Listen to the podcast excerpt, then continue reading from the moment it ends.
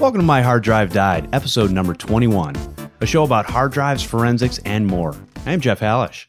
I'm here with none other than Scott Moulton of MyHardDriveDied.com, the uh, expert hard drive forensic uh, guru, I guess we'll call him. How you doing, Scott? I'm doing great. How are you doing? I am doing fantastic. Um, excited to have you back on the show after a, uh, a year. Um, and excited to hear what has been going on in the last year.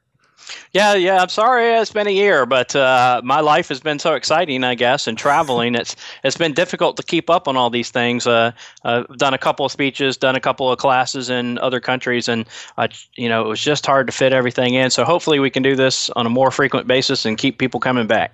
Awesome. That sounds great. I'm I'm excited again just to have a chance to sit down and talk with you and learn what you know and uh, just you know basically sit at your feet.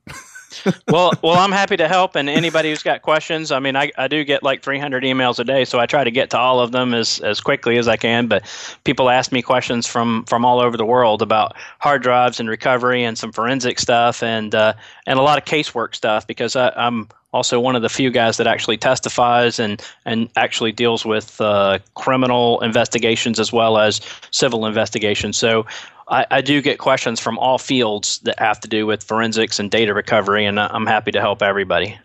Very cool. Now, as far as now, do you have to have any type of credentials to become, um, you know, a forensics hard drive expert that testifies and all that kind of stuff where you're at?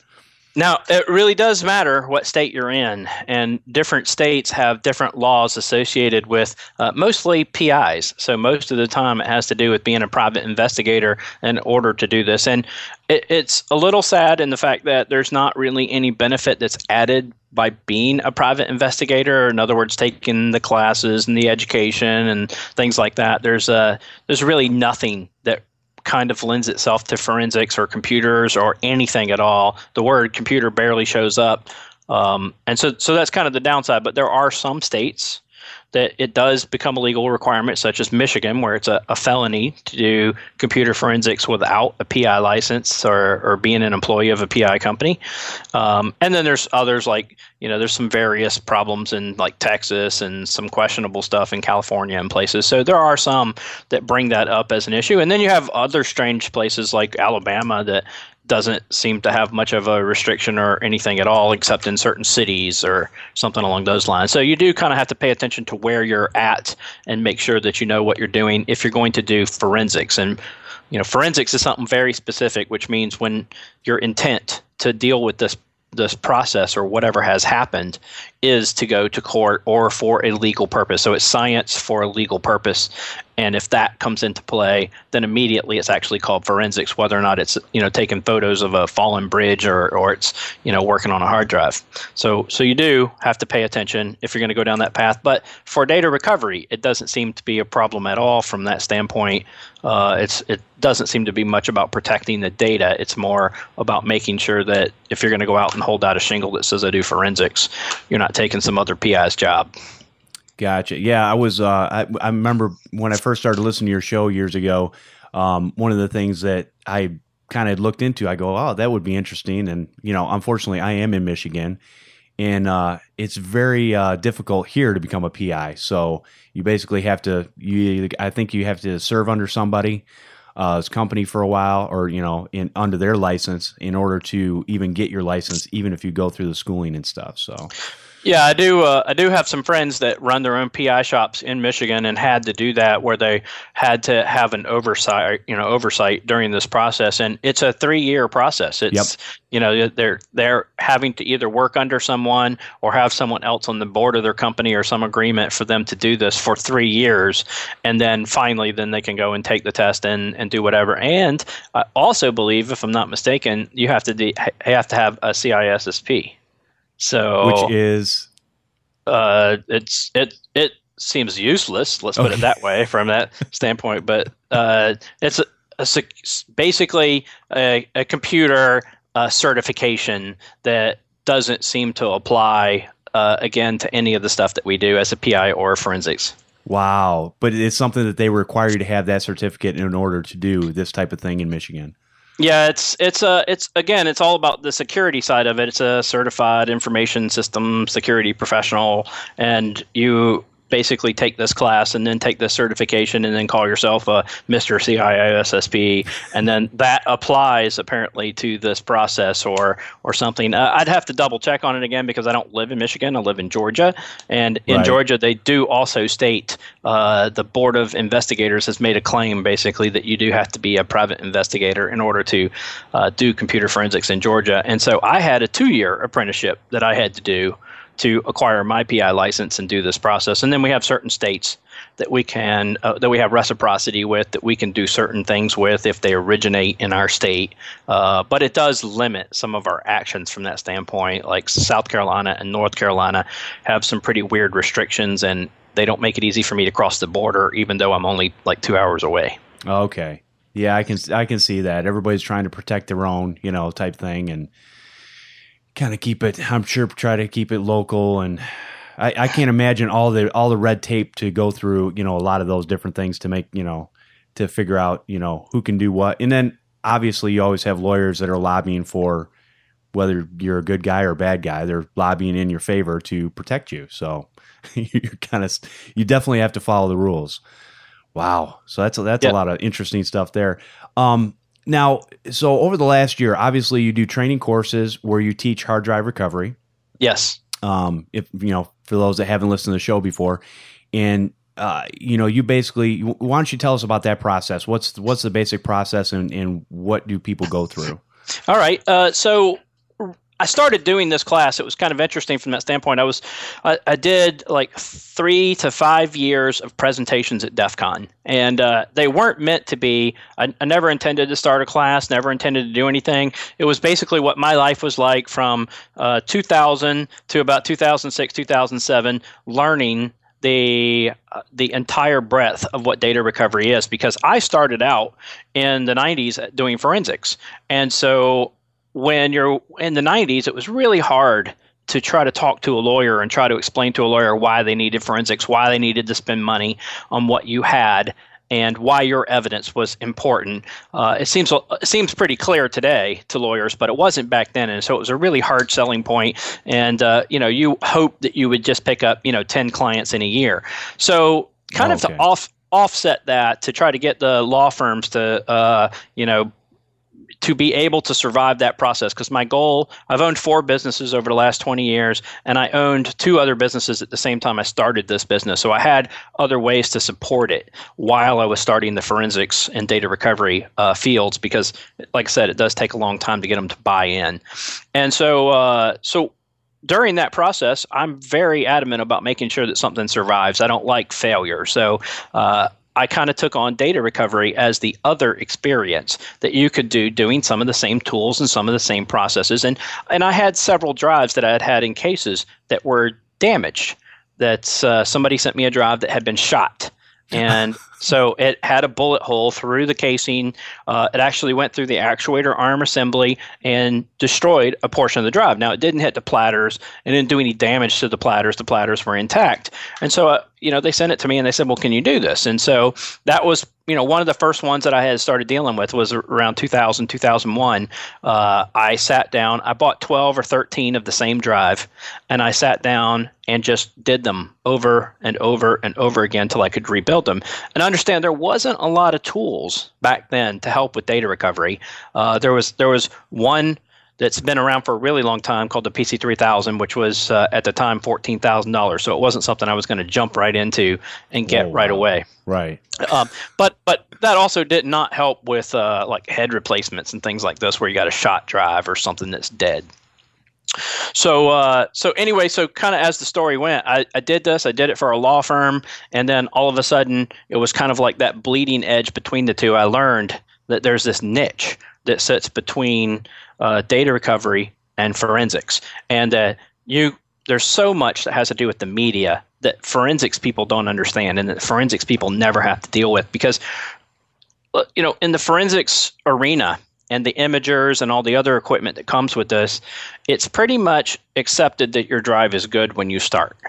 it's it's you're starting with an image of the data. They don't really expect it to be dead or have a physical problem or have some other you know detrimental quality to the to the drives preventing you from getting the data. You're walking in, got a search warrant, you take what you want, you got a good, good copy of it, or you know if you're working for the police or something right. along those lines. so so you don't work for the police, do you? No. so uh, so so going down that path, um, you know, it, it was it was kind of a new experience, and it was you know as soon as somebody had heard I dealt with this damaged drive, all of a sudden I had ten or twelve other law firms sending me recoveries where I may not be the investigator, I may not be doing the investigation component of this particular process. And so I wrote this class uh, after doing uh, a lot of, of speeches and doing stuff at DEF CON. I was getting three, 400 emails a day with questions. And eventually it got to be where I just couldn't answer them anymore. I just, I just could not do that many emails a day with the depth of the questions. So I came up with a method to say, okay, look, I've got 80 hours of material to teach you how to do this process yourself. And and I and my goal was never to hold anything back. Whatever it was, you know, I come from the hacker background, the hacker mentality, the DEF CON mentality, which is, you know, this isn't a secret none of this stuff is a, a black art that shouldn't be shared. And and I'm sure you've run into this before in other things where, you know, computer guys kind of, you know, most of the time are pretty egocentric, but they're about, oh, I'm going to maintain this one piece that nobody knows because you know my ego needs to feel like i'm valuable and that you know if i know this and nobody else knows it it's job security or something like that well and uh, I, yeah i run into that in the auto industry and and basically when a programmer comes in to program the robots from XYZ company, um, basically they never finish the code 100%. So they leave, they leave kind of a little, a little edge that only they can come in and fix. And so they, so you got to call in this company because our people on the floor can't fix it. So it's yeah. planned planned obsolescence. Yep, exactly. You got it. right. Yep. and uh, and and I'm sure that they don't mind, you know, adding a little to the bill every time that needs to happen. Exactly. I'm guessing. Right. right. Yep. So uh, so that was that was kind of my plan though when I started doing this was my whole thing was uh, instead of you know being cagey about information and not telling people what they want to know, I'll pretty much tell you anything. I, will tell you anything that I can possibly tell you. I'll tell you from the business side, the money side, how to how to get sales, to, all the way through every hard drive assembly, what every tool does, and I'll be honest about it. I'll tell you if this tool is crappy or this thing doesn't work and uh, it, it has caused some problems for me in the past with certain vendors when you know I've I've had uh, access to technology and things like that, and then they hate it when I bring something out about their product and and uh, and and I had a speech. I had a speech back in uh, January. Um, I haven't normally done a lot of public speeches about forensics, and some of the ones that I have done about forensics, I've had to make them not record uh, for various reasons. Okay. Uh, and so that they wouldn't be published. And you know, it was always something to do with uh, some content that I'm covering that may be a, a legal pro- process or something. Right. But okay. but but uh, I decided to do ShmooCon this past year, and I decided to kind of take on the difference between forensics and data recovery because I get a lot of forensics people who think they know it all about drives and they think why do I need to take a class that's only about drives and how to do this recovery? And then obviously there's others who know right away now that they don't know it all, and there's not a lot of content that uh, that that they actually know before they actually hit that because there's just nothing covered in printed material or anything until I started doing it. Right, right. So, uh, so you know one of one of these things was just basically to make sure that I covered as much as I could, give away as much as I could, and then try to cover that whole topic that sits in between forensics and data recovery, so they could repair a drive if something died in the field. And to me, it's it's I'm seeing far far more drives die in the field than used to happen. I think the last five or six years worst hard drives ever made, and I'm getting probably 15 to 25 percent that have some problem in the field, and occasionally one actually dies while you're imaging it.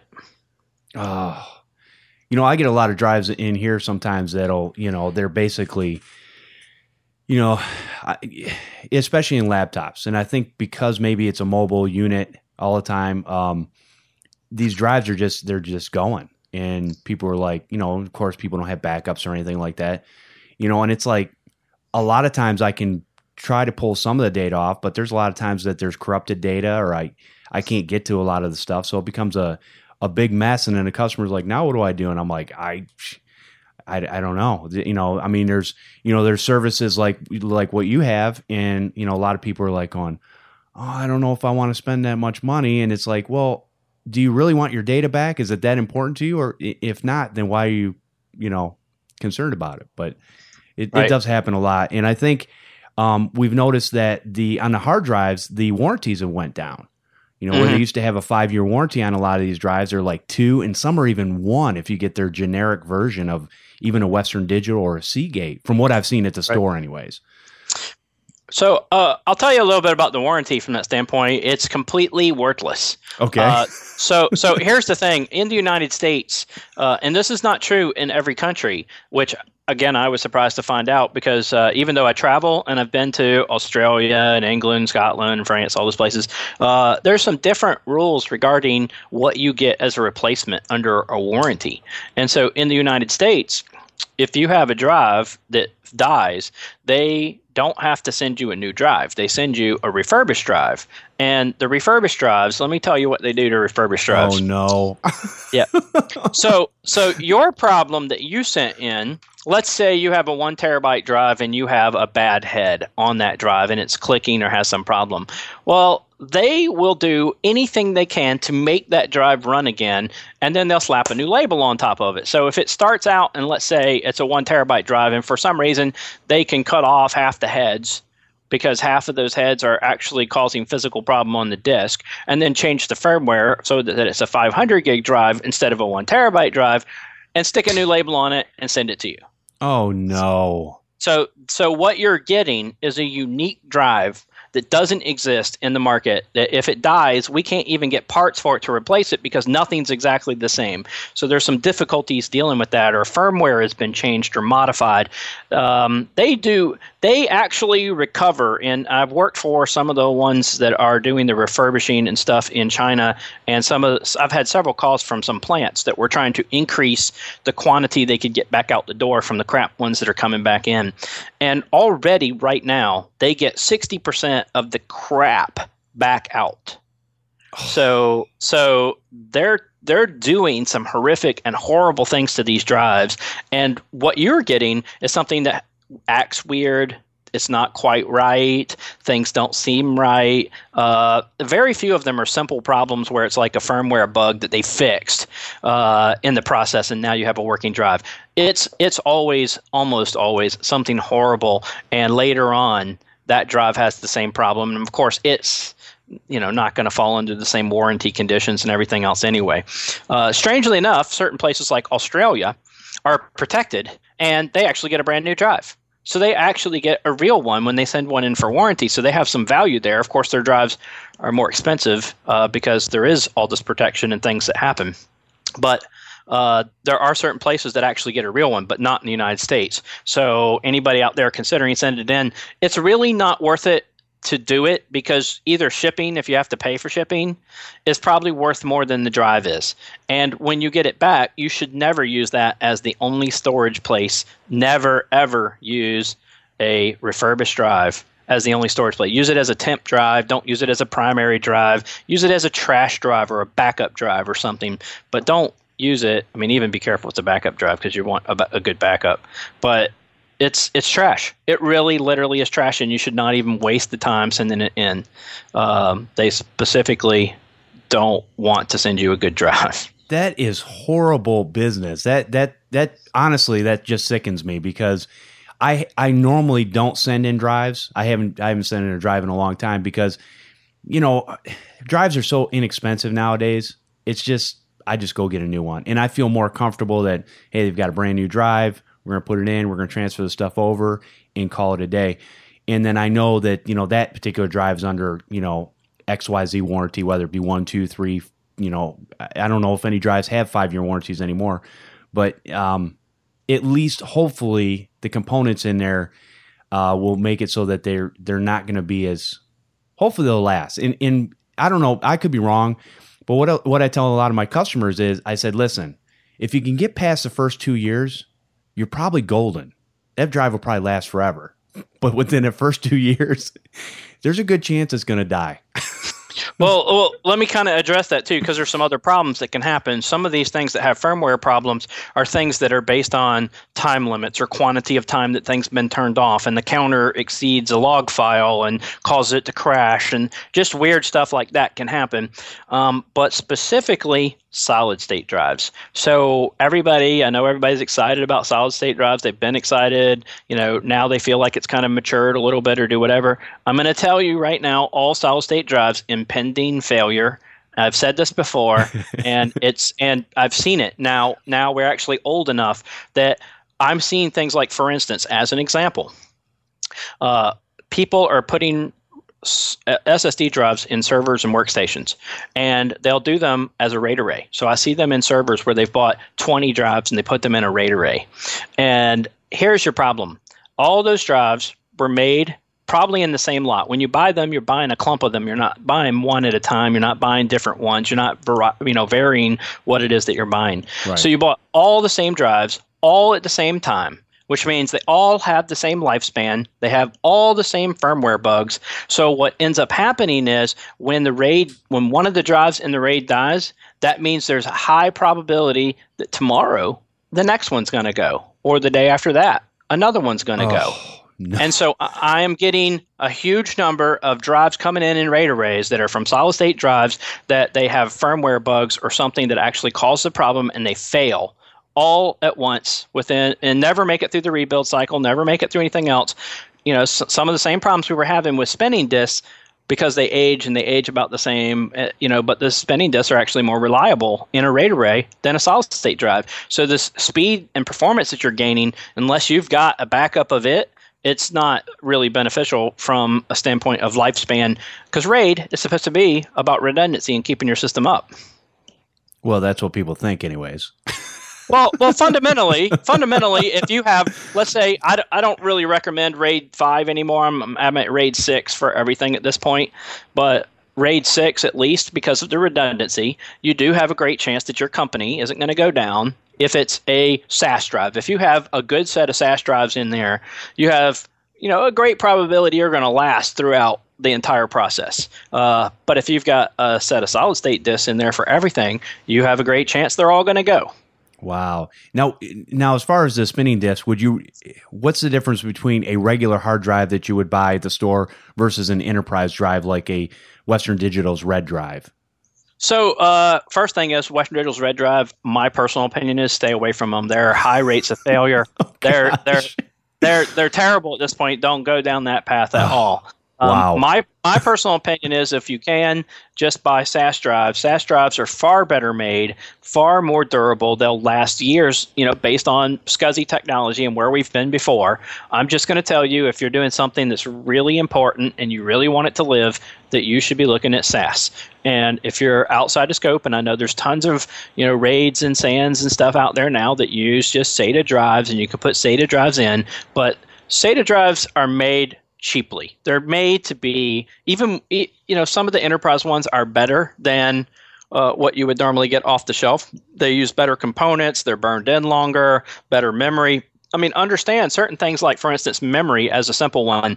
Um, memory has a high rate of failure. So when you get in DRAM or you're getting things, whatever the best one is, that one was sold to say Cisco or somebody like that because those are the high performance ones. Those are the ones that are doing the the proper thing. They degrade them so they could sell them in the throwaway market, basically the stuff that would be the commercial mass where you're only going to piss off one person instead of a group of people who bought Cisco routers. So understand what's mass marketed to you is normally the stuff that is a quality that's a step or a couple steps down from what you would normally see in the enterprise and the OEM markets because they don't want to piss off somebody who's buying 70,000 a day or something right. along those um, so, and that's the same thing with flash drives. Flash drives, what you actually get in a flash drive, unless you buy an actual brand name like SanDisk, where quality matters, and they know that somebody doesn't want to talk bad about SanDisk drives. If you're buying, you know, Kingston, PNY, and some of the other stuff, they're promiscuous. They buy their stuff from whoever's throwing it away at whatever price they can get it at. And sometimes they change later on. I know a lot of people have been hearing about some of uh, the drive manufacturers that make an SSD drives that they release a good drive and they you know for six months they're releasing it at high quality they get a lot of good reviews in the magazines they start selling a large quantity of them and then they start using cheaper and cheaper materials in them and no longer are they the same rating as what they were but they're living on the momentum from the sale from a label that is horrible, especially when we're talking about data that people don't back up. Now, just to clarify, what is a SAS drive in layman's terms? Um, it is a new version of SCSI. So it's serial uh, over SCSI is basically what that technology is. So um, at, at, at, this point, most of the time, you're only going to see it in servers. You're you're only seeing it in uh, high end workstations and things that have probably a controller that can you know deal with it from that standpoint. You're not getting things that um, you're not buying it normally in your standard computers or in your laptops or anything along those lines. Now, could you or or do a lot of your desktops and you know laptops not have the controller to run those types of drives? Yeah, normally normally they don't. So in other words, so uh, serial SCSI, when you're looking at serial SCSI, it has a controller that will then uh, communicate downwardly with SATA. So it's important to understand because people see this all the time, and I do get emails about it all the time, that SAS drives have a controller that can communicate with them and they can communicate with SATA drives. But you cannot use the SATA controller to talk to SAS drives. There's a slight change in the connector, so you won't even be able to plug it in anyway. But even if you had an adapter, it wouldn't change. There's a different communication protocol. There's different commands. There's different things that SCSI has, that serial attached SCSI has, over what you have in SATA. So just understand you could buy a high end SAS controller and plug in a whole bunch of SATA drives and be far better off than you would be if you just had just a SATA controller or, or a terrible SATA controller from that standpoint to deal with ROMs or uh, to deal with RAID arrays and other stuff like that. So, uh, but they are high, high quality. They're made far better. Their equipment is far far more lasting, but they are more expensive as well. Okay, wow. I mean, how much more expensive are they than what we buy as consumer drives? Uh, it really depends on the size that you're looking at because we're not typically hitting the the same high end sizes.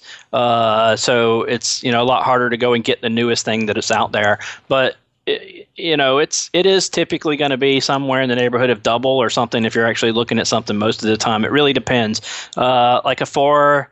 I think a four terabyte or so right now is going for 450 $500 so something in that neighborhood it just depends on the quality what you're looking for the size that you're looking for um, but again the other weird thing that most people don't realize is when you're looking at a server there's a difference between this temporary data and what you would use for your business. Most businesses, if they're doing spreadsheets and documents and email, the email is the largest thing they probably have. If they're doing a lot of photography, maybe they have some raw photos or pictures or something like that. But for business stuff, most of the time, even like for instance i've been in business for like 25 years now uh, with a number of different businesses. If i zipped up all of my documents and excel spreadsheets and uh, even my financials and my programs that i use for finances and everything that portion of my business would actually be fairly small. It would probably be 100 gigs maybe a little bit less. My mail on the other hand, is going to be like 30 gigs. But uh, if I, I, keep my critical stuff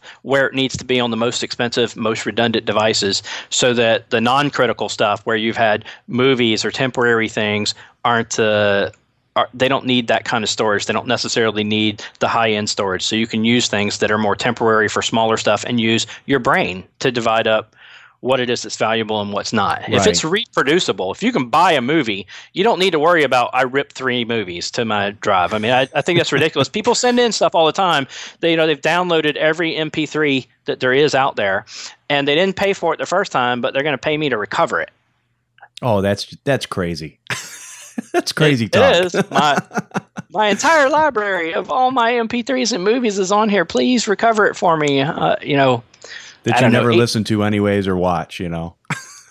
they they they may. I don't really know. Uh, obviously, you know the issue is pretty clearly at eight hundred dollars. You know, you could buy a few of those. Oh, exactly. have have legit copies. So, yep. so is there any situation where you would recommend, um, you know, doing like an SSD in your uh, let's just say for a residential system, because I, you know, I'm still running spinning drives. Of course, now that you've bummed me out by telling me they're basically pieces of junk, um, I'm not feeling warm and fuzzy. But that's I've kind of stayed away from the SSDs, but I'm kind of feeling a hit on my system from being able to operate you know whether I'm doing audio editing, you know, yep, uh, right. video editing. There's, there's definitely a huge speed benefit from that standpoint. That uh, today, you know, that wasn't true of say the first three generations of, of SSDs. You know, today uh, it's the only way you can actually even saturate the channel is to have SSDs. So from a speed perspective, that's great. What I what I just want to make sure everybody understands, you know, it's it's not like your iPad from a standpoint. Even though your iPad is an SSD and it's it's off a big portion of its life. And right. most of the stuff that's on an iPad isn't the source on the iPad. So in other words, it's it's a, a content uh, viewer slash um, you know passage through. It's almost right. always also someplace else. Not that it can't be, but you know that again is the point with everybody having iCloud and all the other stuff is it make it easy to move your files off. Um, and and it's off a big portion of its life, which means your SSD isn't being driven 100% like it might be in audio editing or video editing. Um, so if you're going to do this, I highly suggest you think of something in triplicate. You think of well if I'm going to do this on my SSD, why don't I come up with a script or something that runs nightly? Uh, there's a couple of really good programs out there that can actually help you with this, where they're going to take everything, zip it up, do something with it, sync it to your second drive, your third drive, or whatever else. So if your machine is on and it's processing, and and if it's incremental, it only takes a few minutes every day for it to do this. So, uh, and I do have some of those that happen on my own here, so that I have machines that are valuable that certain tools are actually backing up that content to a second, a third, and you know, and I have tape and a number of other things. I'm pretty anal about backup, so I have like five copies of stuff everywhere. Wow, uh, no, I thought I was pretty bad because I, you know, I use uh, SyncBack, and I it basically backs up to a, a, drive that I have on this system and backs up to my server. My critic, well, on the server, it backs up everything pretty much on this machine but my critical stuff, you know, the document type stuff, the stuff that I've created and you know, basically couldn't live without, um, that's backed up on a second drive. And then, you know, I use Carbonite for backing up to the cloud because you just never know. Right. And, and I don't want to disparage Carbonite, but, uh, I'm just going to suggest maybe you want to try another service. Okay. I, I, again, I don't want to talk, you know, badly about. All, I'm just saying, you know, from what I know and some of the things I've been involved with, I'm just going to say um, my personal preference would not be Carbonite at this point, and maybe you want to use some other service. Gotcha. Okay. Maybe offline we can elaborate on that. yeah. uh, all right. Uh, you know, and, and again, I'm not trying to, you know, for, you know, I like to give information away and do things, but again, I also don't like to be sued. Um, exactly. So any of those things that happen, and and you know, speaking of that, you can always Google, you know, who's been sued online, and you can figure these things out. Great. um, but uh, but yes, I, I, I do agree, and always keep in mind too that you know uh, I've had clients that a tornado comes through and takes the place out. And so if all your backups are in the same place, well, then that's gone too. And right. um, we've had buildings, we've had customers who had uh, their building broken into on the weekend when nobody's there. They steal the server, and of course, they steal everything else that's with the server, tapes and backups and everything else. So even though they had a backup, no one took it offline. Nobody took it with them. So keep all of those things in mind so that you don't have that kind of problem, fire and things like that. There's so many things to, that I could tell you that have to do with this and moving equipment and doing things that have happened. But uh, so that's why I'm also pretty anal about it myself. So gotcha. Yeah. No, it makes sense. I, you know, I, I always look at my data is if I, you know, I look at it like you said, I use my own brain and say, can I live without that? You know, and if not, then I make sure that it's backed up a couple times. I used to even keep a you know a copy of my critical stuff on a on a flash drive, but that got kind of old, so I don't do that anymore. yeah, right. I mean, you've got to have a process though that you just you will religiously follow, whether it be and and some of the stuff needs to be offline so that so for instance, I have a drive and I rotate through certain drives that are my fourth or fifth backups, uh, so that they're offline you, you never know when there's going to be something like CryptoLocker or something like that that's going to attack your system, your network, or encrypt your drives. You know, make it difficult for you to get stuff, delete your files. Uh, you know, the day is always coming where we have a huge bug that's going to allow, you know, like kind of uh, like today, as we were talking earlier. Uh, you know, Bash just we just heard about this bash bug that's now in all of the Linux systems, uh, Mac OS, anything, Unix, any of the those bases that actually have a bash bug. That bash is now uh, able to do code execution basically through environment variables. I don't know a tremendous amount about it. I, I didn't, you know, physically attempt it and try it, but it sounded like it was fairly easy. And it's a huge bug for everything from Apache servers all the way down. It's um, it and it sounds very simplistic to actually attack it and do something with it. So these are the kind of things that just open us up. And so while Macs have been typically fairly safe at this point, I'm not sure how hard it is to populate this environment variable and to to basically take over a bash script and get control. Oh wow. Yeah, that's that's not good because you know if you think about the server, uh, you know the backbone of the internet. I mean, you're looking at Linux servers are, are basically the backbone of the internet in in what we do um, on a daily basis. So if if something is is very easy to execute and mess up, uh, that could cause a whole lot of problems. Yeah, I, I, would definitely say that for certain companies, it's a it's going to be a massive undertaking to update everything and make sure that they're done. So, like Red Hat's probably really busy today. Uh, oh, I would say, you know, GoDaddy and you know a few of those where actually have servers where there's you know selling services. I'm assuming that they're pretty busy trying to figure this out and what they can do to patch things and do things. And I don't know that it's I don't know that it's that hard to patch. It seemed like there was also a solution, but I don't know at this moment. It's only been like 24 hours or whatever at this point, and so haven't had a lot of time to research it or do anything because uh, I, I do recovery uh, every day as well. So wow, okay, so that keeps you that keeps you quite busy. yeah, I mean the kind of the weird thing about doing recovery is you're kind of isolated. You're like in a little island because you're disconnected from most things. You're dealing with a dead item. So while that's happening, and I and I'm, my lab, you know, I have like 30 drives going at all times. Um, it's it, it, I'm standing in an isolated island where I never seem to uh, notice anything else till I step out and I go read something at lunch or do something. Wow. So, I mean, do you listen to anything while you're while you're doing these things, or you know, I mean, what do you? there is a lot of noise in there. It sounds like all day long. Uh, I'm very in tune with fans at this moment. I mean, I can be I could be in an airport and I can tell you what fan it is, what brand it is, how many volts it is. Just but the, the it's the hum of the room at that amount. There's not really listening to music or listening to things. Uh, there's just too much going on. Oh, you know that makes it uh, that makes it pretty interesting. That um, you know, these are things that we constantly have to worry about, you know, backing up our data, making sure that, you know, stuff doesn't happen to the systems that everybody has in place, whether it be on the internet or in your home. And, you know, I, I think I still have a hard time telling my customers, you need to back up, you need to back up, you need to back up. And I would say at least 95% of them, it seems like, don't back up on a regular basis, anyways. You know, I, I, would agree. I think uh, I think hundred percent of my clients don't back up. good point. good point. it's uh, it's a pretty common event every day. You know, it, there's always the people who say, you know, I had a computer for you know ten years in the '90s and it never had a problem, and you know now you know in this decade everything crashes all the time and there's always a problem. And oh. uh, there, there's a huge difference in how the equipment was actually made and what actually happened back then compared to what today is. So I, I, there's a lot that I can attribute and try to explain how bad things are as a whole. Uh, but it's it, and I think it's only going to get worse because I think this quest that everybody has to try to make the drives uh, instead of making them more stable to make them larger. Like let's keep going down this path and make an eight terabyte and a ten terabyte drive and it, it, it's a little out of hand. So, okay, with that being said, what would you, in today's day and age, what size hard drive would you say for the the regular consumer to stick with?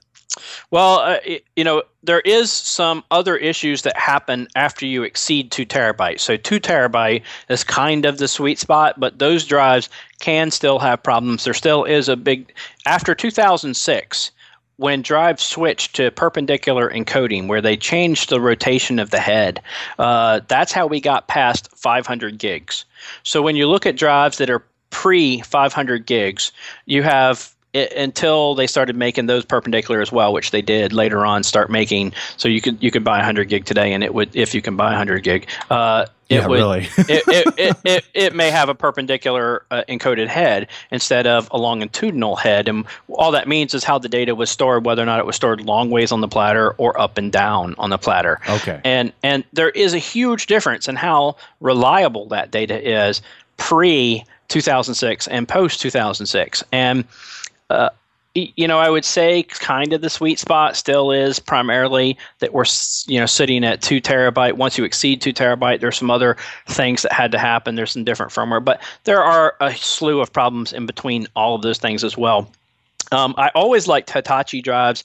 You know, Hitachi had a huge problem back in the early 2000s with their Death Star drives and everything. And I think once they got past that and then they learned from their mistakes and learned from the problems, that their drives became extremely awesome and extremely solid. And that would have been my preference for a long time to say, let's go with Hitachi's. They they died the least, had some of the least problems, had some you know nice things we could do to repair them.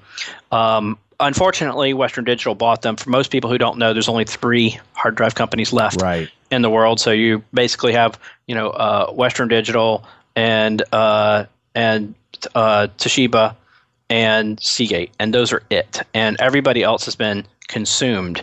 And so Hitachi got bought by Western Digital, Samsung was consumed by uh, Seagate, and uh, Fujitsu got consumed by Toshiba. So there's nobody left. And those are your three choices. And until last year, uh, Toshiba had not been making a three and a half inch drive. And I would say you should probably think about not using that one. Um, you know, uh, kind of.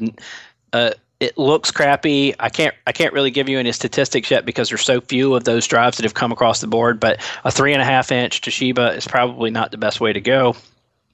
So I you know that would be your desktop Toshiba drives, Right. uh, which okay. which they previously didn't make. They only made laptop drives. Uh, and, and Fujitsu actually had a line that had some problems earlier on, but Fujitsu made some of the better drives that were out there.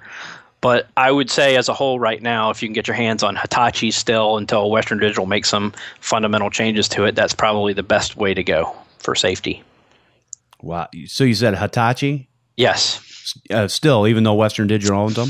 Yeah, uh, so Western Digital owns them, but so far up till now, I haven't seen a lot of changes in remanufacturing and stuff. They may eventually do that, you know, like anybody who gets consumed, eventually they kind of merge their facilities together and merge things together. But you can tell a Western Digital Hitachi drive, it starts with HST. So HST at the beginning is actually the Hitachi drive line, not the uh, not the the Western Digital line, and there will probably be some changes. I don't know exactly what day that's going to happen or or when things happen, but I would say that's your more preferred drive at this point. Okay. Wow, Unless uh, you go with SAS, Go- stay with SAS, and probably most of the SAS drives, period, are really good. But you've got to have the proper controller to be able to control the SAS drive. And the proper money to be able to buy it. Well, that's true too. Yeah, I, you know, I guess it. De- I, I guess it all depends on what you're doing. How about these? Uh, you know, the hybrid drives. How how are they holding up in the market? Are, are they worth? You know, I hear people say, "Oh, they're great. You get you know you get a little extra speed boost, and but you've still got a spinning drive." Uh, and I'm not sure which manufacturers do them at this point because I really haven't. I think Seagate was doing some, and Yeah, there's there's some weird things with uh with them as a whole that I I feel comfortable with the ones that are and, and understand hybrid drives of old school versus hybrid drives of new school are completely different. And there's two types of hybrid drives. And I'll mention that in a minute, but um, hybrid drives, let's say that there's 32 gigs of, of flash cache on your hybrid drive. Most of the time, uh, it's partitioned. It's actually partitioned into two 15 and a half gig sections, and one of those is basically the part that's being used for some cache, and so the other services are being done for like a page file and, and services to start up quickly so that has instant on capability. So they you know, typically you're not looking at a lot of data loss if something bad happens. If it crashes before it can write stuff out and you've lost that flash, then you have uh, whatever's on the spinning disk can probably still be recovered. It really depends on what the what the situation is with it when it was writing the stuff out from flash. So I feel pretty comfortable with that scenario as a whole. Uh, but it may also be slightly misrepresented when people are looking at it and it says 32 gigs of cache and you know they kind of add that to the total volume of the disk and it's not actually added to the total volume of the disk. In many cases it's just cached and you still have your actual disk in its original fashion. It's just cached for that instant on capability and for some faster speed and page file stuff Whereas, say, Apple, as an example, so the Fusion drive that they have is a hybrid drive, uh, but not in the standard meaning of what we're dealing with with Intel hybrid drives and other things that happen. Uh, they basically have a solid solid state drive that they pasted onto the front changing the LBA numbers of the beginning of the drive to the end of the drive. So, you know, you, you have a three terabyte drive and they basically paste it on 128 gigs onto the front, read, read it all the numbers so that the beginning section of the drive is actually the solid state drive and then it mo- makes its way off onto, uh, and there's other stuff that's in there that changes how that functions, like core services and stuff. So I know uh, I don't want to get into that a lot so that people uh, kind of get mad at me or say something, you know, horrible about what it is I'm doing. But, you know, those, those are, those are, those are volume management systems that are saying how am I going to divide this data up? What am I going to do? What has priority? Which which files should be on the solid state disk? Which should be on the later disk? Um, and but there's but that means that that's always in use and that you actually have potential for losing that 128 gig and if something valuable sitting there when that dies it is a, a larger problem than uh, what you would normally have the other problem with that is to in a desktop where you're looking at a fusion drive or something like that those may be in use constantly all the time. Some people and and me included leave certain machines running all the time and they right. never turn off. They're always processing data. You probably do right. with audio and video and other stuff. You probably have some that are just constantly doing it through the night and compressing video. Right, right. Uh, in, in in those situations, you have some danger where a solid state drive again has a definite lifespan. You have only a certain number of writes that you can make to this disk, and I don't care what the marketing hoopla says about million writes because I think that's complete malarkey. And in my experience, looking at it, looking at what comes through the door and the problems that we have, right. it's, it, it's it's it's absolutely not true. It's a you know engineers will tell you if you're using MLC and it's made from this component, this is how long it can write, this is what's going to happen, this is how long it can last, and nothing changes that except for you're not writing to the same place 8 million times, you're writing across the disk instead because software is manipulating this process so that you're writing to other locations or you've added additional space so that when you wear level it across the drive, it's not always writing to the same location. And that's just a trick. That doesn't actually solve your disk problem because if you wrote to the same place over and over again, it would still die. If that makes sense. Yeah, no, that makes perfect sense. So I'm just thinking, okay, so like your your Evo 840 or 850 Pros, uh, supposedly they have a 10 year warranty on these things on these SSDs now. I mean, how you're saying there's really not much of a difference whether you get the more expensive one that's going to, ha- you know, supposedly has a 10 year warranty.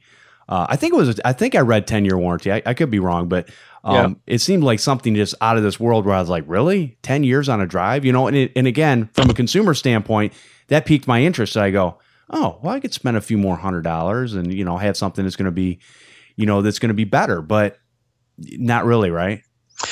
Well, you know, again, I don't think long term that, that, you know, there is a little bit of marketing stuff. There's a little bit put your money where your mouth is kind of thing where, you know, people are trying to, trying to, to get people to buy into it more when you're dealing with uh, certain things.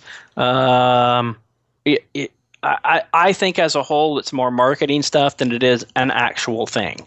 Okay. Uh, until they change the technology from one type of material to another that would be more profound. Like, for instance, if, if people want to look it up, um, racetrack memory is an example. Racetrack memory is something that may replace solid state m- memory coming forward, and that's a completely different type of technology, a completely different way of storing material. And it was created by the guy who actually created the head on the current hard drives that we use. And so, you know, I have a little bit of faith in his ability here. Right. Whereas, whereas SSD technology, the current SSD technology has some things that have uh, been added to it, and DRAM and caching and all these other things. Uh, but they has existed for over 30 years. It's, it was created in 1984. So this is not like a brand new technology. And actually, if you go back and look, if any of you have a drawer full of old memory, uh, old flash drives, the original ones that were say you know 128 up to say two gigs. Uh, anything that's like one gig, two gigs, or smaller. Take one of those out and run a timing test against the current one. Go copy files to it, see how long they take, and you will notice uh, an amazing thing, which is going to be that the old ones are probably 20 to 40% faster. So, oh, wow. So they used SLC, which SLC being a single layer, it was actually a faster, more robust. You could write to it 100,000 times. Whereas once we actually got to MLC, which is what most of them are using, MLC or triple bit technology now, they're storing two and three and four times the content in the same location.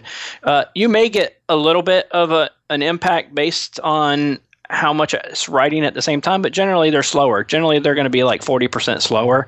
Um, they may still dump a tremendous amount on there because now we also have the ability to use USB 3, which if you're using one of these old ones, uh, that would be a big difference in technology too. How much cache is on the device? How much is it storing before it writes? But uh, that didn't exist on the older, uh, you know, okay. one gig versions and things like that. But uh, but you know there is a little bit of, of things that you kind of have to look at from that standpoint from a speed standpoint but the chip itself was more robust it was a faster chip than what we typically have today Wow. So we're like you said though, things are getting it seems like everybody's getting to manufacturing cheaper and cheaper, which is causing more I think you were saying earlier, it's causing more hard drives to um, you know, to die faster. And, you know, that's definitely not a good thing.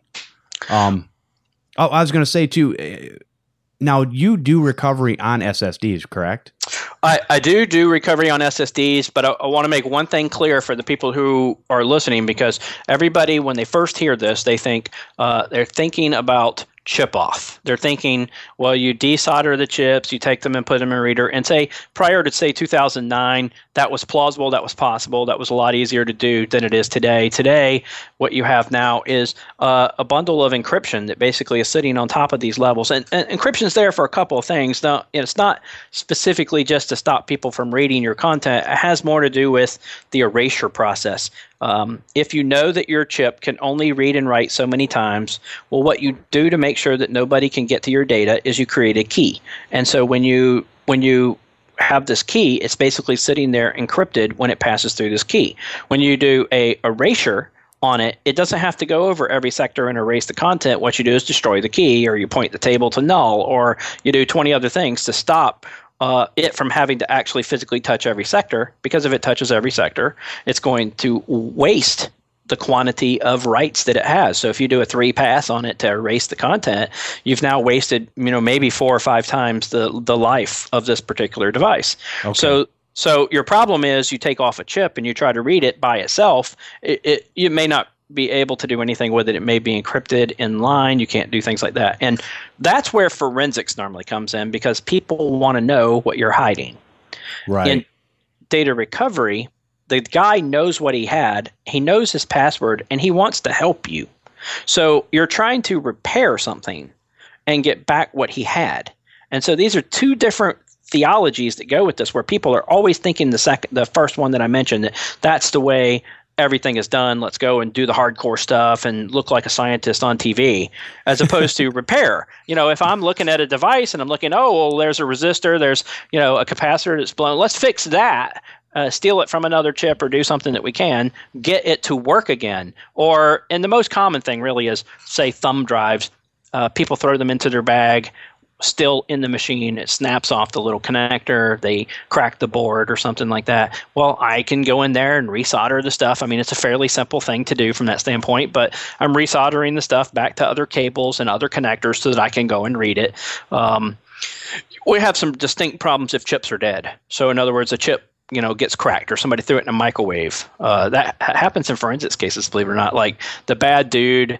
Uh, yeah, you remember you remember that movie that was uh like the core or something like that, and it's hacked the planet, and the dude's like, oh know, the, yeah, yeah, yeah. The you know the police come in, and he has you know all these levers he's pulling and switches and big handles he's throwing down, and you know uh, everything's burning through the drives and microwaves going off. Uh, well, it kind of happens like that. Like, uh, you know, uh, police are going in the door. The dude's like, "You won't get this." He throws it into the microwave. He pushes the button, and that chip turns basically internally to powder. it really oh. is it, it really cracks it and and completely fries the internals of the chip itself. It's wow. really it's kind of amazing to see if, if you guys have old memory sticks, throw them in a microwave and try it, and then go out and poke at the chip, and you'll see it just kind of crumbles. Uh, oh wow! so that is pretty much unrecoverable after that. Then. Oh yeah, yeah, yeah. That's unrecoverable. yeah, yeah.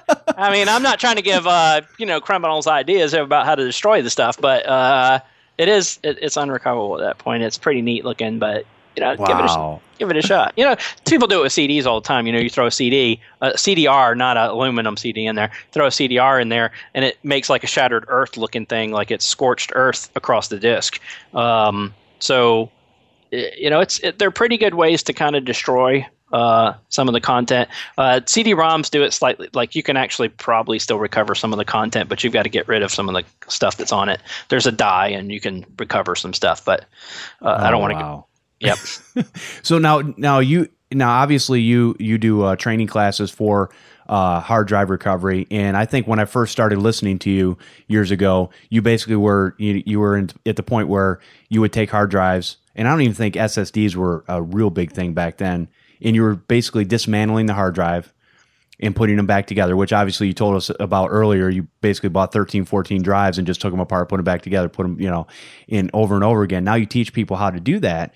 Now, is it the same thing um, with recovery? Do you teach people the SSD portion of it, or does that usually take some higher end equipment to be able to do some of that stuff? So there's there's there's two lines in the sand here for SSD. I include SSD in the class that I'm currently teaching. So uh, at the tail end of the class, w- what happens is I kind of filter things through. So throughout the week, we're doing mostly physical recovery, and it's much more difficult than it was like in, when I did these 12 drives uh, back in 2001 or so. Uh, there's you know platter tools to remove platters and head assemblies and we make some of our own head combs to remove the head assemblies and replace the head assembly. And we have some other technology that we didn't have before where we can turn off and on certain heads so we can read from certain sides of the platter. Uh, so if there's damage on a certain place we can actually physically turn off a head and skip that location and deal with the rest of the disk uh, and then come back and deal with any problems or anything afterwards. So the first three days of my class are fundamentally about doing those things and every step you can do, and which tools you can actually use to control things like that, like turning off the heads and timing and other stuff. Uh, you know, even in situations where you're you're talking about where you have to do recovery for people, sometimes there's there is a distinct number of things that you could do that wouldn't even involve opening the drive where you could control timing uh, of how a sector reads. Uh, to kind of give you an idea, like let's let's talk about Windows for a second. When you have a problem and Windows turns around and says, "Oh, I can't boot," or "I have a problem, I can't talk to this file," CRC corruption. Um, Windows is expecting to talk to a sector in roughly under 600 milliseconds. So it's expecting to be able to communicate with it pretty fast. And when it can't, it kind of gives up and its API goes, oh, I can't do this. And you're actually talking through the software and, and drivers and stuff that, that communicate with it. And eventually has a timeout and says, I give up and I can't okay. talk to it. Whereas if you had some equipment that says, you know what, I don't care how long it takes, maybe it'll take 10,000 milliseconds. Let's just talk to that sector until I get an answer or it finally gives up and you know after 10,000 or so we might have to move on and then come back and deal with it later. We can also do things like move at different angles. We can come from the back of the drive, we can move forward and backwards over the sectors and control that. Um, and it makes a difference sometimes when you're communicating with it in different angles, you actually get a read sometimes going backwards instead of forwards or you turn off memory for an example. Uh, most drives have cache and Cache is the same crappy cache that you probably bought for some of the other stuff. right. I mean, it's made for forty dollar drive. I mean, what do you think it's doing? They, you know, they can't give you a, a two thousand dollar piece of you know buffered memory and put it on your drive and sell it to you for forty bucks. Let, right. Let's talk about reality here. If you look at what's in a drive, forty bucks, it's amazing. Oh yeah, I mean, there's, there's no possibility you could. If you said I want to glue all these pieces together, you can't even buy them and glue them together and make that. It's not possible. Like just making a, a platter as smooth and with the material. You couldn't do it. Uh, you know, you can only do it in a mass marketed kind of situation. Right. So, so, so when you're looking at these things, there's a million things that you can do to try to, uh, you know, address these types of problems. And then when we finally get to a Thursday, the fourth day of the week, third, third, fourth day of the week, uh, we start talking about soldering, I use a, an infrared desoldering tool. An infrared desoldering tool basically um, is kind of the new school way of doing things. You use light. So you can actually, you know, kind of like a laser beam. Like you can use light, you can aim it at a chip on a board, and uh, with a proper amount of flux and, and different things to protect the board with some tape. There's special types of tape, uh, polyimide tape, Kapton tape, things that will protect things on the board and the resistors and everything else around it. You can, in a minute or two, remove certain chips from a board and move them to another board. So when we're repairing hard drives, there's a ROM on a lot of hard drives, and we have to move this ROM to a good board if the board is damaged. And so it's a common thing we do every day. It takes us five minutes to do because I've got it down to a science. And I teach this in class. We actually bring an infrared desoldering unit. I make every single person do it. We all desolder a chip, resolder a chip. If you've never soldered before in your life, it breaks the ice for you. Like it's there's some people okay. who are just scared. I'm not going to use this iron. I don't know how to use the soldering. Well, this thing makes it easy and it's and it's like butter. Uh, when I started doing this, literally everybody can do it in 15 minutes or less. You may need a little bit of time to be an expert at it, but you can get the job done and you do it on a drive in the class and make it work.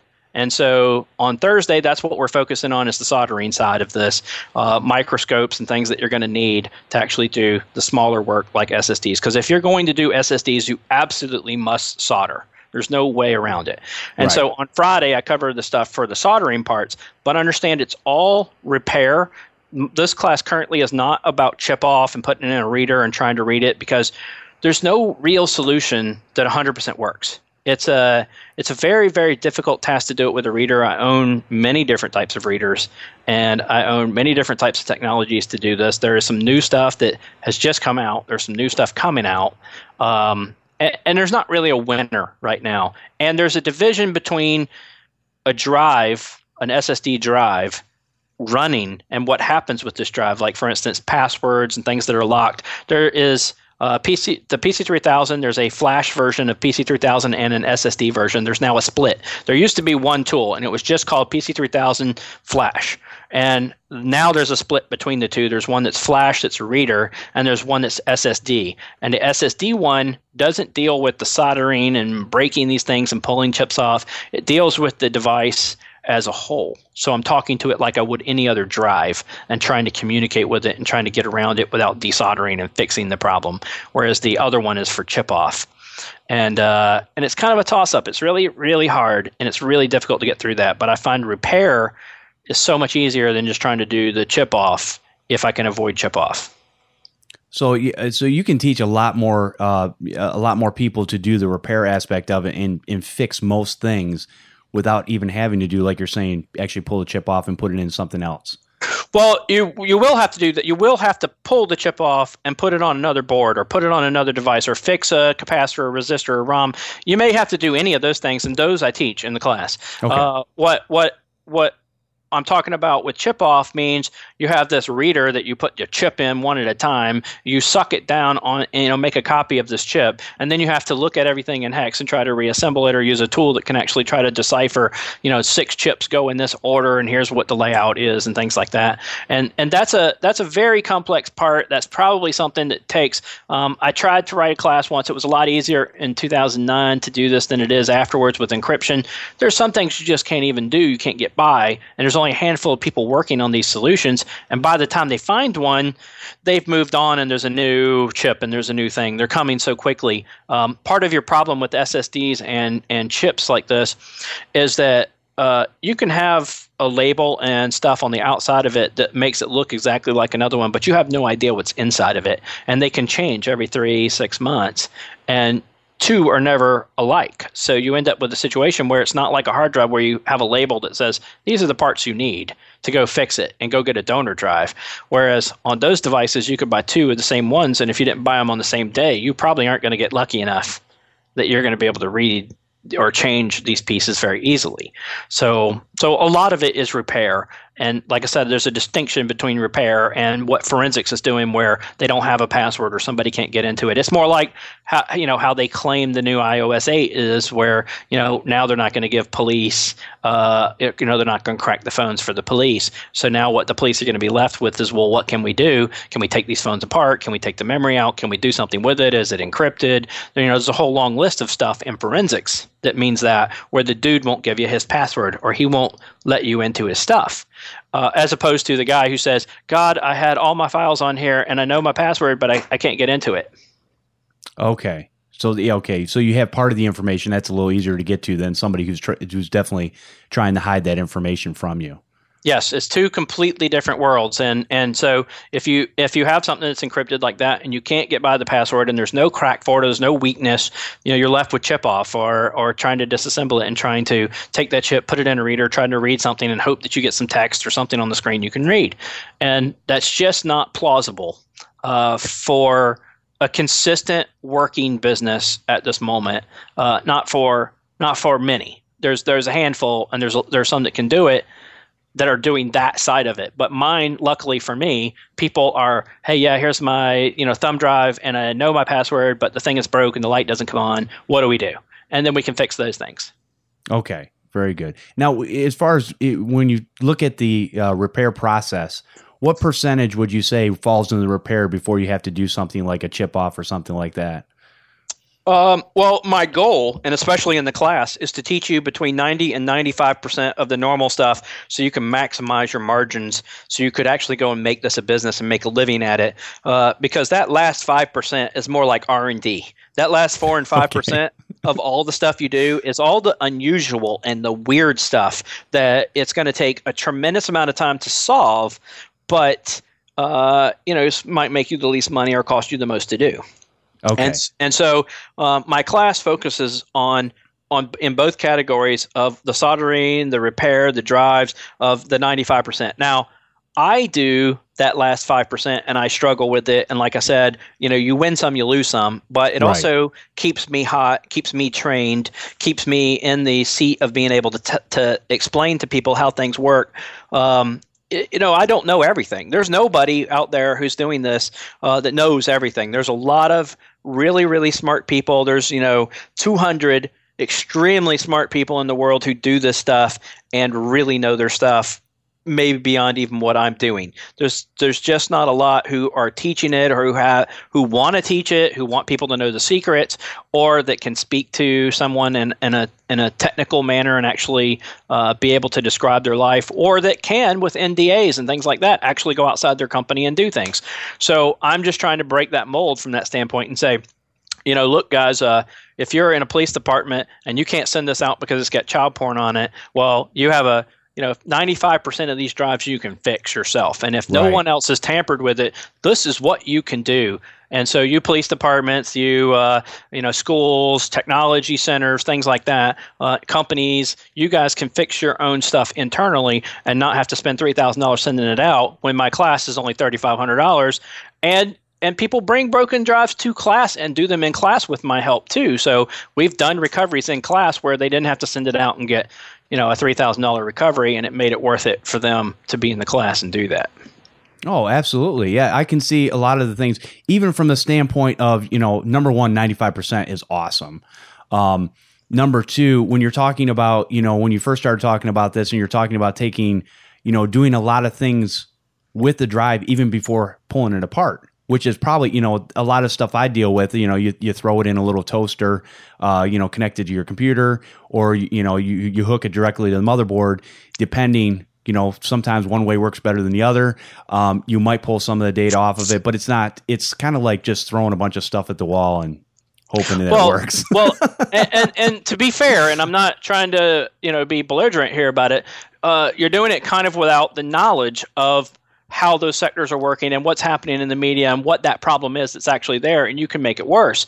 And so you know with a little bit of that from that standpoint you might be a hundred times better. There's a time where you only have one or two good shots at a drive and in that process it may be wasted. And i'll give you a quick example. Um, almost everybody has downloaded a data recovery program from the internet and tried to recover something. And most of the time, what it does when you start it up is it says, okay, point at the drive and scan it.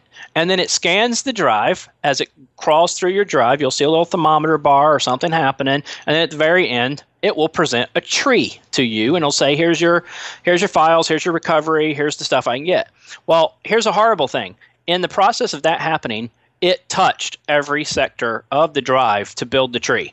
It touches the MFT entry. Some of them do, do, it quick, only do the MFT. Some did actually say excessive or whatever. They scan every single sector of the drive. And you can be more intelligent about what you're doing because at that point, you've actually cop you've touched every sector without copying it. So you're in a situation where if you had copied it, you could actually have built the tree and have a safe recovery. Because if you touch every sector on the drive, and you don't get a copy of it, you are a result of this tree may be completely worthless at the end because it may have done damage, something else may have happened, and you have not actually done anything that's valuable to build this tree, which is unnecessary because most of the time the tree isn't exactly where you need to go to get what it is that you're looking for. Right. And so, so I'm trying to be intelligent about that process and break people because this is how forensics people and stuff do this all the time. And I want to break them from this and say, you know, let's go about this a completely different way and let's forget what you think you know and start over here and start thinking about what are the smart ways? What is it that actually keeps track of where this is and how do you find this? You don't need the windows system folder at this moment. Maybe you want the users my pictures folder. Where is that? And the tools that can do that with recovery technology so you can get straight to that spot. No that makes perfect sense. One thing i've noticed is you know being in the computer repair field and working on machines all the time is the more I learn, the dumber I feel because there there's always more things to learn out there. And I and and I'm always one of those um, you know computer repair guys that if I can learn a better, more um, you know methodology type way of doing something, I'd rather do that than sit there and just throw mud at a wall and just hope that something works. So um, yeah, no, I'm I'm I'm all I, I agree. I think there's a lot if I had a better understanding of hard drives, you know, that would that would make my process for recovering the data from a drive yep. uh, much more fluid and, and, much, you know, at least I could think about it the way it's supposed to be instead of just going, well, let's see if this works. And like you said, if you yep. if you mess it up, and it, you know, what do we tell our customers? We always tell them, well, yeah, drive won't drive won't spin, but drive won't yep. run, whatever. It's the it's toast.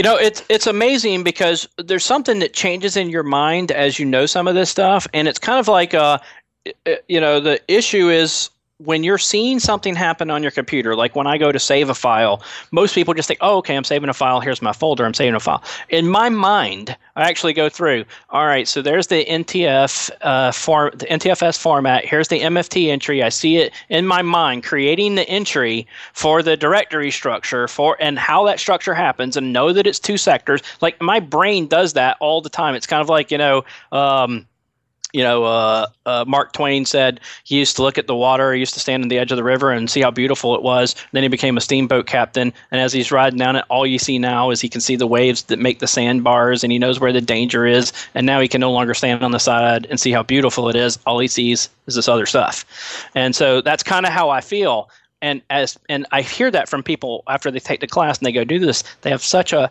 more defined understanding of because I actually get into that, get into NTFS, how MFT entries are created, where how does it check it? How does it know what you know? What does ScanDisk do when it deletes a file and says that you're corrupt and does these things? And what are the key entries that are inside of this that that say that?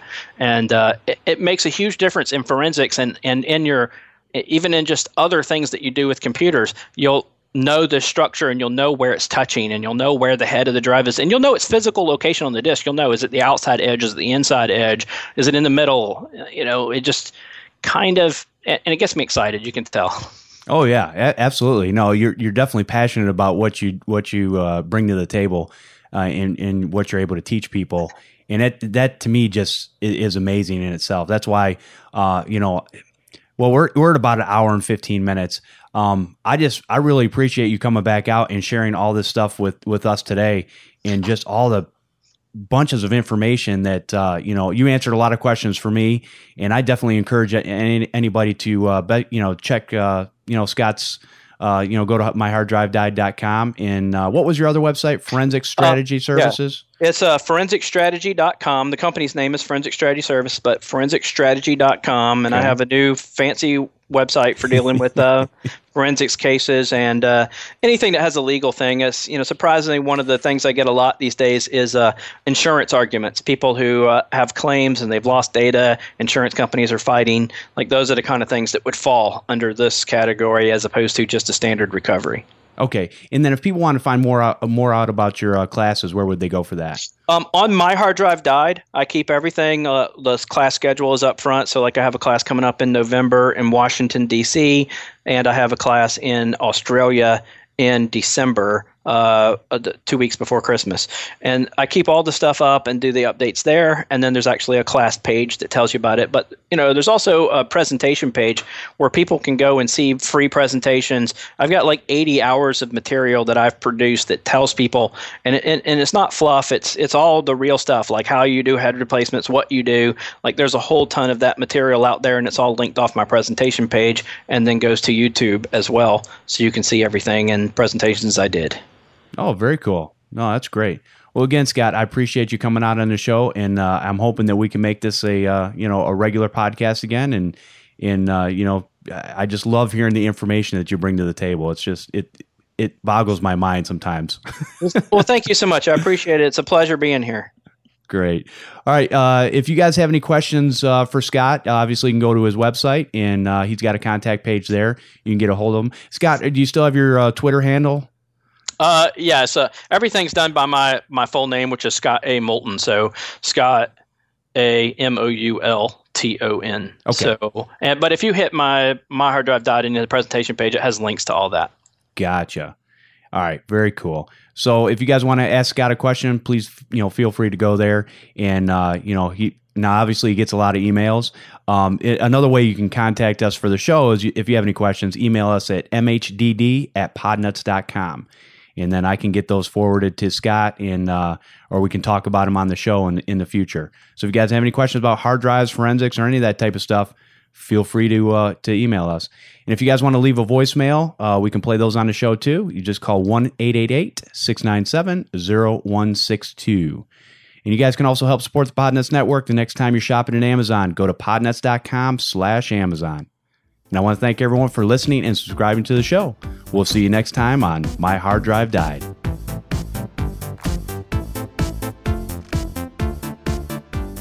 Music provided by Steve Cherubino at stevecherubino.com.